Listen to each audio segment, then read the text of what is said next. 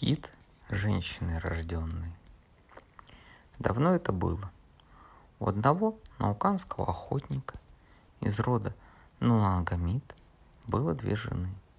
Первая жена детей имела, вторая бездетной была и жила в отдельном пологе.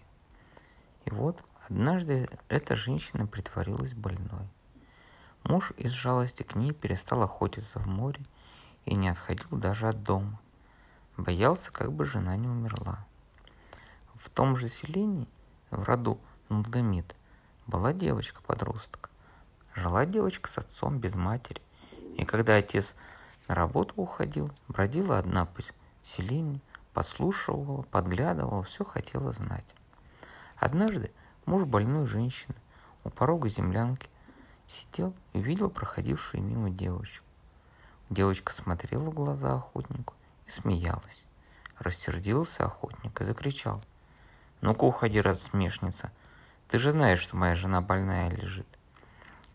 Девочка сказала, «Ты можешь ударить меня, но я смеюсь потому, что знаю про твою больную жену кое-что». Сказав это, девочка убежала. Охотник вошел в полог первой жены и сказал, «Эта озорная девочка что-то хочет мне сказать. Надо ее позвать и угостить». На следующий день девочку позвали угоститься. Охотник спросил, что ты хотела мне сказать? Почему смеешься, видя меня? Твоя вторая жена живет в отдельном пологе и постоянно обманывает тебя. Она не больная, а только притворяется. Человек спросил, что же она делает? Она сегодня ночью из землянки. Укройся и под карауль. Может, увидишь что-нибудь. И вот, когда ночь наступила, Луна полная взошла, охотник вышел и около землянки за большой камень спрятался. И вот луна до середины ночи дошла, больная жена его на улицу вышла, одевшись в сигеляк, дождевой плащ и камыки, обувь для морской охоты. В одной руке у женщины было деревянное блюдо с мясом, в другой ведро с водой. Поднялась женщина на крышу землянки, встала посередине и запела услышал охотник, как женщина песни звала мужа своего кита. Покончив петь, она стала прислушиваться. Вдруг далеко в море услышался шум. Это было дыхание кита. Услышав шум, женщина снова запела. И вот ближе послышались выдохи кита. В третий раз запела женщина. Луна осветила берег, и охотник увидел, как к берегу подплыл кит. Женщина быстро побежала вниз, кит прислонился к большому прибрежному камню. Встала женщина на камень и начала кормить и поить кита. А когда накормила и напоила, из ноздрей кита вышел человек, поднялся на берег. Человек, вышедший из кита, был молодой и красивый. Он вместе с женой за полок ушел и там надолго остался.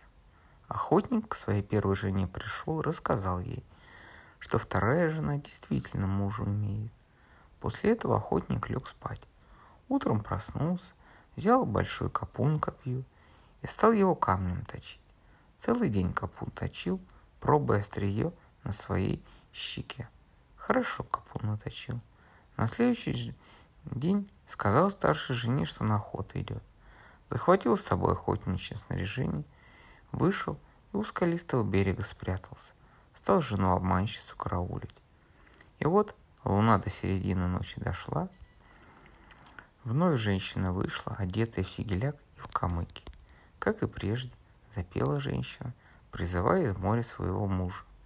Вдалеке послышался шум, в вдохе, выдохе. И вот кит вышел на берег. Женщина четырежды спела призывную песню, и снова кит подошел к прибрежному камню. Накормила она, напоила кита, Молодой человек из ноздрей вышел, на берег поднялся и вместе с женщиной в ее полог вошел. В это время охотник с берега спустился, держа в руках гарпун, приблизился к киту. Капун прямо в сердце кита вонзил и убил. И в тот же миг китовый человек около женщины сильно вздрогнул, поднялся и побежал вниз.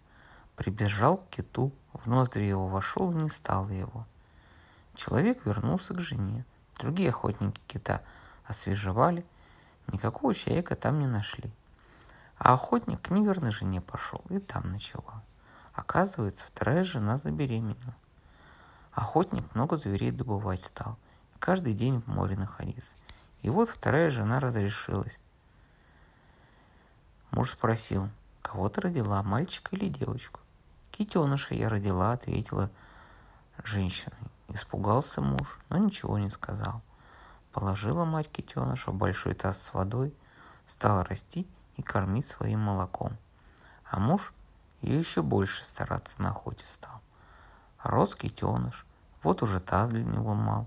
Сделали большую яму на берегу ручья. Воду из ручья в яму пустили. Но и яма оказалась малой, когда китеныш уже ростом с белугу вышел. Решили нумгаминцы всем родом выпустить китенка в море. Дорогу к морю выровняли, на большой моршовой шкуре китеныша в воду спустили. Чтобы не потерялся китеныш, в море привязали к ноздрям красную метку. Так с красной меткой и ушел он в море. Но привык кит людям и часто приходил в Ноангаку с другими китами. Приходил кит к прибрежному камню, и женщина-мать кормила его грудью. Напитавшись, уходил в море.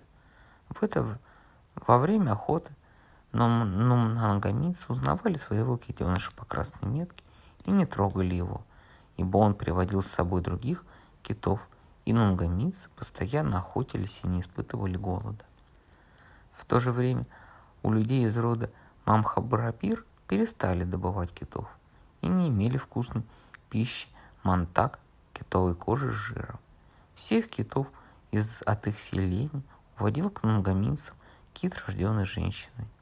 Однажды нунгамийцы увидели нунканского кита с красной меткой, и старшина сказал, вот будет он нашей едой – После этого гарпунщик, рожденный женщиной, загарпунил кита. Убили мамхамбрамийцы нунгамийского кита. Долго ждали нунгамийцы своего воспитанника. Не дождались. А сестра одного нунгамийского охотника замужем за мам мамбрамахийцами была. Жалея своих родственников, отправился она в Нунак и рассказала, что бабка Промиец убили кита с красной меткой. Был в Нунаке левша, хорошо владевший луком. Ни одна стрела, пущенная левшой, не уходила мимо цели. Причалит охотники к берегу, а левша, сидя на высоком берегу около своей землянки, кричит «А ну поднимите весло, стрелу пущу!» И действительно, от верхних землянок до берега в Нунаке ничья стрела не долетала, а левша в весло попадал. Снарядились нугаминцы однажды, взяли луки стрелы и поплыли на байдарах в сторону мыса Аюк.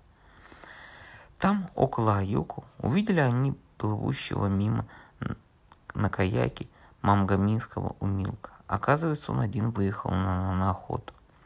Начали нугаминцы приближаться к нему. Быстро начал убегать на каяке умилик. Вот к берегу причалил, из каяка скачал вверх по траве, карабкаться стал. В это время Нунгамийский умлик левшей говорит, «Ну-ка, вон того бегуна срази». Левша на носу байдарки примостился, лук натянул и затем спросил, в какое место попасть.